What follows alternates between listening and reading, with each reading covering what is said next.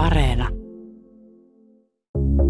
Tammikuussa vuonna 1996 aurinkokuningas Risto VIII oli tiukassa paikassa. Aurinkokuninkaan valtakausi oli hädintuskin alkanut, kun hänet oli hälytetty Hollannin Nordvikiin. Se oli aika dramaattinen kokous, kun ensimmäistä kertaa historiassa satelliitti IUE pantiin pois päältä. Se oli täysin toimiva satelliitti. Ei semmoisia aikaisemmin eikä sen jälkeenkään. Se vaan tiput, että lopetetaan elävä satelliitti.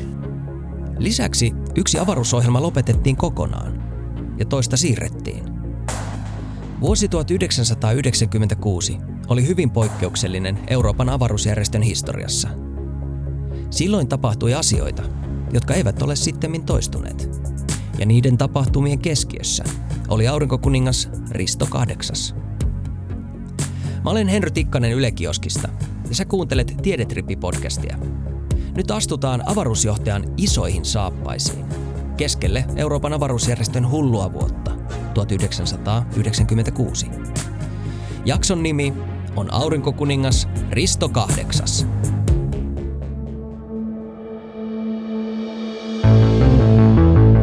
Aurinkokuninkuus on tietysti itseironiaa ja pilkettä silmäkulmassa.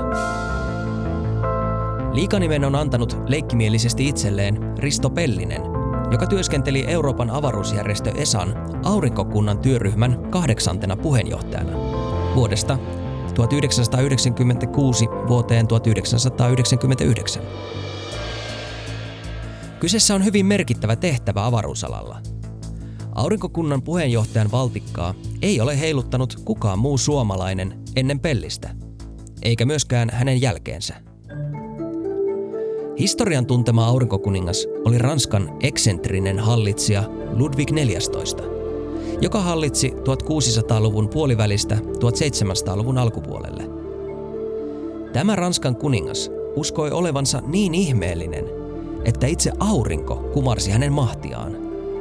Ludwig XIV valtakaudella auringon pilkut ja revontulet nimittäin hävisivät, ja Euroopan ylle laskeutui pieni jääkausi – Jopa Lontoon läpi virtaava Thamesjoki jäätyi. Tieteessä tällaista auringon aktiivisuuteen viittaavaa ilmiötä kutsutaan auringonpilkkuminimiksi, ja tämä nimenomainen 1600-luvun ajanjakso tunnetaan nimellä Maunderin minimi. Vuonna 1996 oli vuorossa Pellisen minimi. Mutta ei auringossa, vaan Euroopan avaruusjärjestön tiedeohjelmien budjetissa. Sitä piti leikata – niin oli ministeritasolla päätetty. Aurinkokuningas Risto VIII ei siis päässytkään jakamaan runsautta, vaan niukkuutta. Kyllähän mä olin aika, aika tota, masentunut siitä itse asiassa siitä tilanteesta, että nyt päästiin tähän hyvään hommaan ja sitten yhtäkkiä niin kuin tuli aikamoiset muutokset siinä Meillähän oli jopa semmoinenkin suunnitelma, että tämä kokous, joka pidettiin siellä Hollannissa, niin se oli sovittu pidettäväksi Sodankylässä. Ja mä olin tehnyt jo kaikki valmistelut, siellä oli hotellit varattu ja muuta. Ja ensimmäinen karsinta oli se, että ei meillä ole varaa lähteä Sodankylään. Risto Pellisen valtakausi Esan aurinkokunnan työryhmän puheenjohtajana alkoi siis eräänlaisella poliittisella jääkaudella, kun kuluja käskettiin painaa alas – ja vaikeudet ne vain seurasivat toisiaan. Jo helmikuussa Pellinen löysi itsensä keskeltä uutta ongelmaa. Avaruusjärjestön korkeat tahot halusivat säästövimmassaan jättää Rosetta-luotaimen tiedekameran pois suunnitelmasta. Pellinen ajatteli, että vaarassa oli tapahtua historiallinen moka. Vitosen suutari tekee kympin vahingon. Lopulta Pellinen sai kammettua kiistan tiedeneuvoston äänestykseen, jossa jäsenmaat saivat vaikuttaa asiaan. Ensin sitä äänestystä haluttiin välttää viimeiseen asti ja sitten kun se saatiin äänestykseen, niin siinä oli ääni 95, meni läpi se kamera ja sitten se oli siellä. Sitten täytyy vain sopeuttaa se budjettiin ja kyllä siinä oli töitä, mutta ei mikään ole mahdotonta. Uuden rahan saaminenkin on mahdollista, jos sikseen tulee tämä oli kaikkein tiukin tämmöinen vääntö kuitenkin näistä kaikista, että se saatiin se kamera sinne mukaan. Suuren jäsenmaan Saksan kanta vaikutti merkittävästi. Käytännölliset saksalaiset kannattivat kameraa. Jos kamera olisi jätetty pois, koko historiallisesta Rosetta-missiosta olisi tullut todennäköisesti fiasko. Rosettan tiedekamera oli lopulta tärkeässä roolissa, kun vaikeudet koittivat kometalle laskeutumisessa vuonna 2014. Sen tarinan voit kuunnella Tiedetripin jaksossa Pyrstötähden metsästys. Nyt kuitenkin siirrymme tästä sammutetusta tulipalosta aurinkokuningas Risto kahdeksannen valtakauden kolmanteen kuukauteen, maaliskuuhun, vuonna 1996. Silloin pelissä oli Mars-ohjelma ja 500 miljoonaa euroa. Viisi tiedeohjelmaa kilpaili suuresta rahoituksesta. Ne olivat Mars- ja Kuu-ohjelmat, alkuräjähdyksen taustasäteilyn mittausprojekti, tähtien värähtelyjen tutkiminen sekä perusfysiikan alaan kuuluva putoamisliikkeen mittaus. Pellisen tehtävä aurinkokunnan työryhmän puheenjohtajana oli saada rahoitusta Mars-ohjelmalle nimeltä Marsnet. Mankeli on seuraavanlainen. Esassa on kolme työryhmää, jotka kilpailevat rahoituksesta keskenään. Aurinkokunnan, tähtitieteen ja perusfysiikan työryhmät. Kisa alkaa, kun Esa ilmoittaa, että nyt voi esittää ideoita. Sitten ideoita tulee sisään. Ne jaetaan edellä mainituille työryhmille, jotka valitsevat osan ideoista tarkempaan tarkasteluun. Seuraavaksi järjestetään hieno esittelytilaisuus, yleensä Pariisissa. Jossain suuressa ja hienossa salissa. Esitysten perusteella työryhmät laittavat ajatuksensa ja arvionsa paperille. Merkintöjen perusteella ideat etenevät tiedeneuvonantajien eteen, joiden näkemysten pohjalta annetaan sitten lopullinen suositus. Suosituksia käsitellään vielä lopuksi tiedeohjelmaneuvostossa, jossa on kaikkien Euroopan avaruusjärjestön 17 jäsenmaan edustajat mukana. Siellä käydään tiukkaa keskustelua siitä, mihin ne rahat laitetaan. Mars-ohjelman esitystä oli hiottu sekuntikellon kanssa mahdollisimman täydelliseksi. Kohtalon hetki koitti Pariisissa huhtikuun lopulla.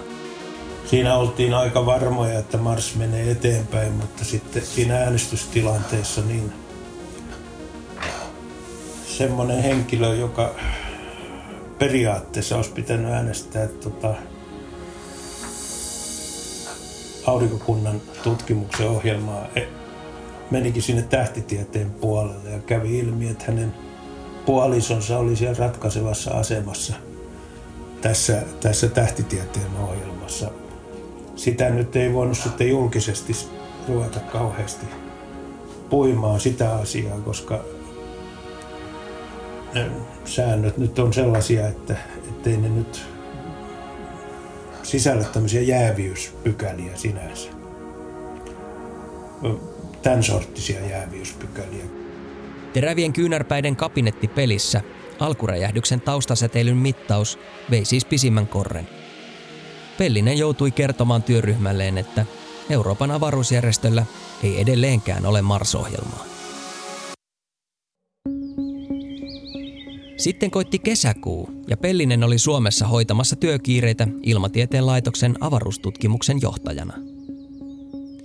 Niihin vedoten hän ei ollut lähtenyt Ranskan Guyanaan Etelä-Amerikkaan todistamaan suuren Ariane 5 kantoraketin neitsytlentoa. Eikä se ollut mikä tahansa neitsytlento.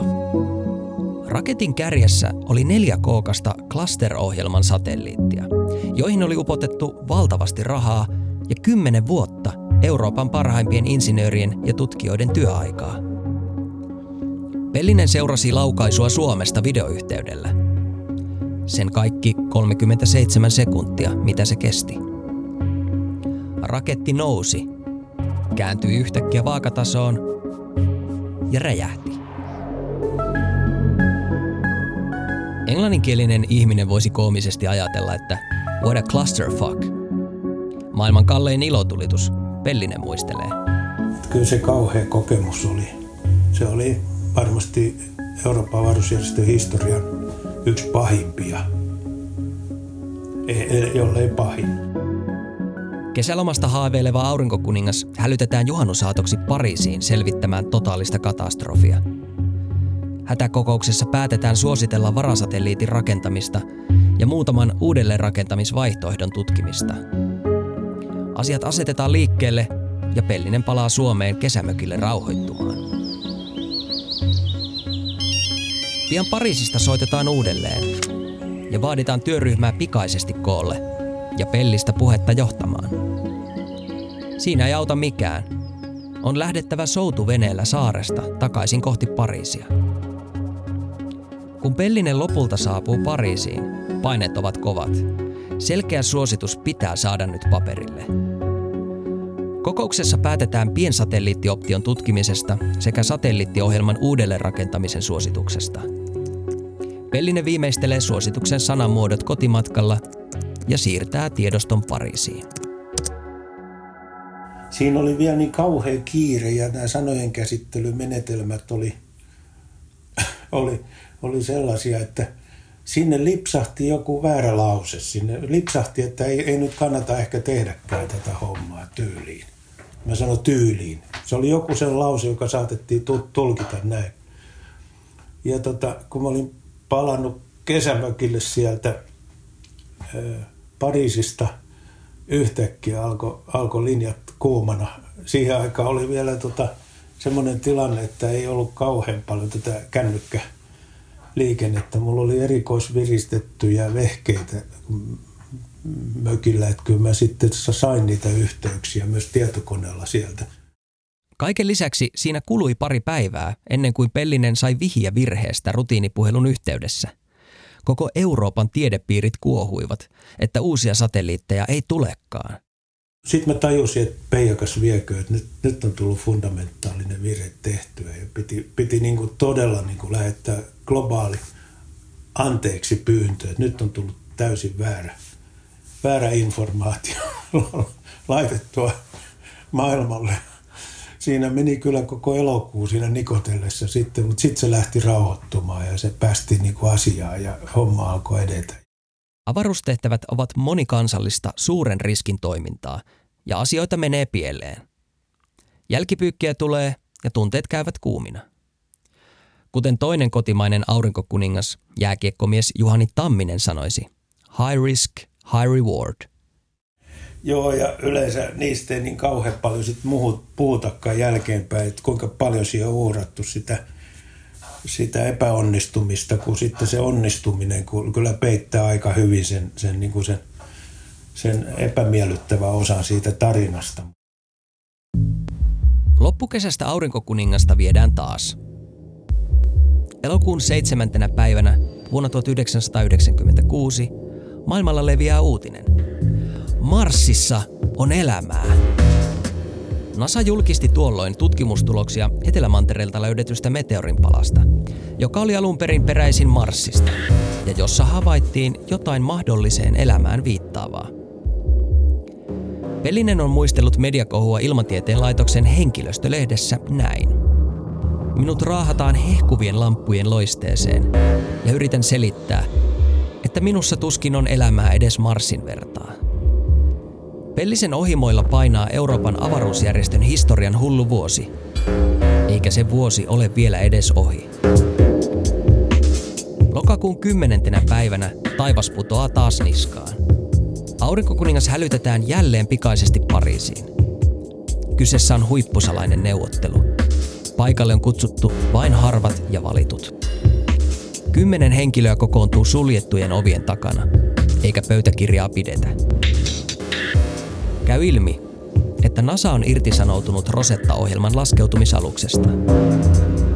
Eikä siinä vielä kaikki. Venäjä ei ole allekirjoittanut Integral-teleskoopin laukaisusopimusta.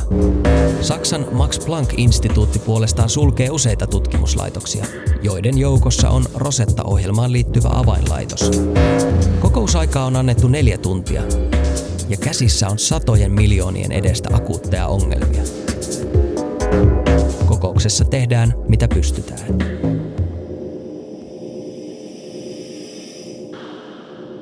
Marraskuussa rytisee.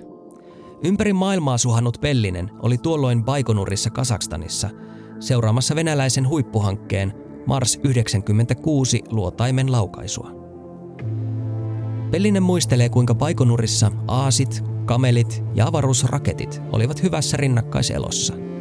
Ja venäläisillä on se tapa laukasta, ettei ne mitään lähtölaskentaa harrasta. Ne sen kun vaan painaa nappulaa ja se lähtee. Ja sehän lähti. Laukaisu onnistui nappiin. Suomalaisten seurue kaataa venäläiselle projektipäällikölle onnitteluryypyksi suomalaista vodkaa. Mutta huonoksi onneksi TV-kameroiden edessä. Kaato päätyy televisioon ja suomalaiset avaruusmiehet paikallistelevision haastatteluun. Sitten aamuyöllä alkavat suuret juhlat, kun tulee tieto, että siirtyminen Marsiin vievälle radalle on tapahtunut.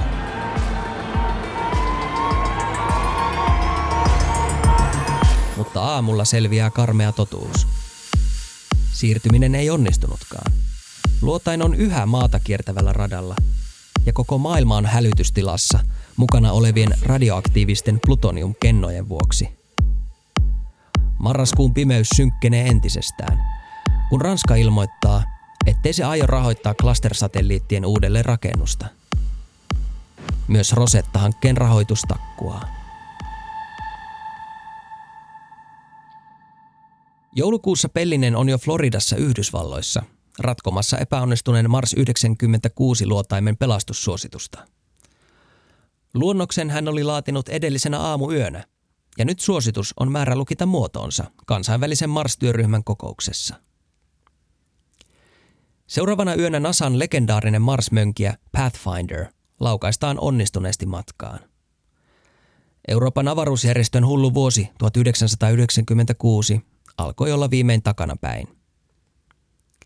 Pellinen jatkoi aurinkokunnan työryhmän puheenjohtajana vielä kolme vuotta, sillä hänen puheenjohtajakautensa venähti normaalista poiketen nelivuotiseksi. Pellistä nimittäin pyydettiin jatkamaan yksi ylimääräinen vuosi. Ehkä Pellinen ei olisi suostunut, jos koko puheenjohtajakausi olisi ollut ensimmäisen vuoden kaltaista hullunmyllyä. Mutta niin ei käynyt. Satelliitteja tai luotaimia ei tuhoutunut. Rauha palasi ja asiat etenivät rauhalliseen byrokraattiseen tahtiinsa. Tai no jaa, kaikki on suhteellista. Rosettan asiat nimittäin pomppasivat pintaan yllättävällä tavalla. Täysin käsittämätön tilanne, että Rosetta oli tavallaan niin kuin valmis konsepti ja kaikki oli niin kuin tyytyväisiä. Nyt siellä oli instrumentit, siellä oli se kamera, josta me puhuttiin tuossa. Mutta sitten joku huomasi näistä tiedeohjelmaneuvoston delegaateista, että hei, siellä on se laskeutuja kanssa. Se oli, se oli aika dramaattinen hetki, koska siinä oli myöskin kysymys siitä, että kun niiden instrumenttien akut piti ladata ja kaikki tällaiset, niin niitäkään ei ollut mietitty. NASA oli aiemmin yllättäen irtisanoutunut Euroopan avaruusjärjestön Rosetta-luotaimen komeettalaskeutuja hankkeesta. Sen seurauksena paketti oli mennyt aivan sekaisin. Se oli mulle täysin va- valkoinen sivu koko asia. En mä ollut sitä niin, kuin niin syvällisesti missään vaiheessa miettinyt. Mun piti äkkiä keksiä, että miten nämä nyt priorisoidaan. Ja sitten mä yhtäkkiä totesin, että hei, nyt meidän täytyy tehdä niin, että kun kometolle laskeudutaan, niin me pannaan ne semmoisen tärkeysjärjestykseen, että ensimmäiseksi tulee ne, jotka kytketään heti siinä irrottautumisen yhteydessä päälle ja ovat jo kuvaamassa sitä komettaa, kun ne laskeutuu. Ja sitten prioriteettilistassa pannaan hännille ne, jotka kytkeytyy vasta kolme päivää kometan pinnalle tulemisen jälkeen. Eli yhden yön aikana me tehtiin, tehtiin suositus. Ja normaalisti, kun Esassa on aina hienot, hienot nimet, nimet näille työryhmille, niin tässä ei nyt sitten oikeastaan keksittykään muuta kuin se oli Pellisen työryhmän tekemä raportti, oli sitten pohjana. Ja sen mukaan mentiin. Ja sen mukaan sitten toteutui myöskin tämä laskeutuminen. Eli laskeutumisoperaatio lopulta sitten, oliko siinä nyt 10-12 vuotta väliä, niin meni samalla, samalla systeemillä kuin se silloin aikoinaan kirjoitettiin paperille yhdessä yössä. Risto Pellisen uraa määrittelivät eniten suuret hankkeet Rosetta ja Pepi Colombo. Pepi Colombo on Euroopan ja Japanin avaruusjärjestöjen yhteinen Merkurius-planeettaa tutkiva avaruuslento, joka laukaistiin matkaan 20. lokakuuta 2018. Se saavuttaa Merkuriuksen vuonna 2025. Valmisteluvaiheessa Pepi Kolompoon liittyi ionimoottorihanke, jota testattiin ohjelmassa nimeltä Smart 1, jonka puheenjohtajana Pellinen myös aikanaan toimi. Se tuli vähän niin kuin puskista. Se itse asiassa syntyi siellä Nordvikin kokouksessa, että nyt täytyy kehittää uutta teknologiaa, jolla helpotetaan avaruudessa liikkumista ja silloin keksittiin, että pannaan jonimoottorit johonkin avaruusalukseen. Ja... Smart 1 oli Euroopan avaruusjärjestön ensimmäinen kuuluotain. Luotaimen tehtävänä oli testata vähällä polttoaineella toimivaa ionimoottoria ja sen lisäksi kartoittaa koko kuu ja ottaa sen pinnasta erittäin tarkkoja kuvia. Se menomatka taisi kestää kolme kuukautta. Kun tiedät, että kuuhun voidaan mennä Apollo-ohjelmassa, mentiin aika nopeasti, niin tää, tällä mentiin hilja, hissukseen pukkaamalla sieltä vähän joneja avaruuteen. Ja meillä oli sitten siinä suomalainen mittalaite, joka mittasi sitä avaruusaluksen pintavarausta, joka oli kauhean tärkeä tutkia, koska jos käytetään jonimoottoria, niin ettei tule mitään häiriöitä sitten, joka vaikuttaa sen elektroniikan toimintaan. Ja sille annettiin nimi SPEDE. SPEDE, eli Spacecraft Potential Electron and Dust Experiment. Ja SPEDE oli tietenkin suomalainen komediamoguli ja mies Uuno Turhapuro-elokuvien takana – Spede-yhtiön kanssa me sovittiin, että, että ne on mukana sitten, kun Spede laskee, päästään kuuhun, mutta Spede ehti, ehti poistua joukostamme ennen kuin Spede pääsi kuuhun. Mutta suomalainen Pellinen oli käynnistämässä Euroopan avaruusjärjestön historian ensimmäistä kuuohjelmaa. Sehän tuntui kauhean hyvältä, kato, kun siinä oli kauhean vääntö, vääntö, vääntö siitä, että ja mä joudun toimimaan niissäkin puheenjohtajana – jossa meillä oli koko joukko asteroideja, joille me mennään. Ja mä sanoin, ku, kuu on tuossa lähellä. Ja kun tässä nyt testataan vain jonimoottoreita ja laitetaan siihen vähän mukaan semmoista tavaraa, jolla voidaan tehdä kuututkimusta, niin, niin, niin saadaan se, se järkevästi toteutettu. Ja kato, sen hintakin oli, oli täysin tolkuttoman minimaali. Se oli 50 miljoonaa euroa koko hanke kun Mars Express, joka oli Express-hanke, oli 150 miljoonaa, sen rinnalla toimi samalla aikataululla. Siis 50 miljoonalla tota, saada aikaan avaruusohjelma, jossa mennään kuuhun, niin ei semmoista aikaisemmin oltu tehty. Ja tällä tavalla ESA sai ensimmäisen kuuohjelman. Siellä oli niin kuin ajateltu useamman kerran, että jotain tarvitsisi kuussa tehdä, mutta ei, ei koskaan päästy ajatusta pitemmälle tämä tuli ihan niin kuin yllättäen tämän niin sanotun budjettikatastrofin kautta, että piti ruveta kehittämään uusia menopelejä avaruuteen. Ja, ja nythän tätä hiukkaskiihdytin teknologiaa käytetään aika paljonkin jo liikkumisessa avaruudessa. Sellaista käyttää myös Pepi Kolompo luotain matkallaan Merkuriukseen. Suomella on ollut paljon kokoaan suurempi kädenjälki avaruuteen – Suomessa on merkittävää teknistä osaamista, mutta ilman verkostoja ja kabinettipeliä sitä osaamista olisi ollut vaikea saada maailmalle. Tai siis avaruuteen. Meillä Suomessa ei ole sisunautteja, ei rakettien laukaisualustoja tai hienoja avaruuskeskuksia. Ehkä niitä ei tarvitakaan, mutta Suomessa ei ole edes avaruushallintoa – Tämä on ollut, ollut yksi mun lempiaiheista, että me päästä asioissa eteenpäin, niin kun meillä on sellainen toimiva avaruushallinto. Mehän kärsittiin jo silloin alkuaikoina, kun meidän piti saada esimerkiksi aina yksinkertainen asia, että silloin kun me lähdettiin liikkeelle, niin silloin oli kaikki nämä säännökset aika tiukkoja. Eli, eli mitään, mitään komponentteja ei voinut niin saada käyttöön, ellei niissä ollut riittävän hyvät niin taustaselvitykset ja, ja tuota, tarvittiin kaikenlaista muodollista paperia, tullista ja muuta. Ei niitä kukaan tehnyt. Ja me tota, todettiin, että tässä tarvitaan juristi, joka hoitaa, että homma etenee. Ei kukaan tehnyt. Et me tota, me oltiin ihan epätoivoisia ja, ja tuota, kyllä me nyt jotenkin selvittiin niistä hommista, mutta ei tyylikkäästi sitten kuitenkaan. Kysyn Pelliseltä, että missä määrin hänen verkostojaan tai tietotaitoa Euroopan avaruusjärjestön pääkallopaikoilta on hyödynnetty nykyisessä suomalaisessa avaruustoiminnassa. Suureksi yllätyksekseni Pellinen vastaa, ettei mitenkään. Tieto on vähäistä ja, ja suunnitelmatkin ovat aika hepposet tänä päivänä. Et se on kiva, kiva, että Aalto-yliopisto nyt on aika hyvin menestynyt tässä. Jos joku nyt kuulee tätä, tämän valituksen, niin ne saattaa tulkita sen mun omaksi niin kuin tyytymättömyydeksi, mitä se myös onkin. Risto Pellinen on tehnyt merkittävän uran avaruustoiminnan parissa. Ja hän on nähnyt aivan läheltä, kuinka merkittävästä asiasta on kysymys. Varovaistenkin arvioiden mukaan kyseessä on miljardiluokan bisnes, ja se kehittyy kovaa vauhtia.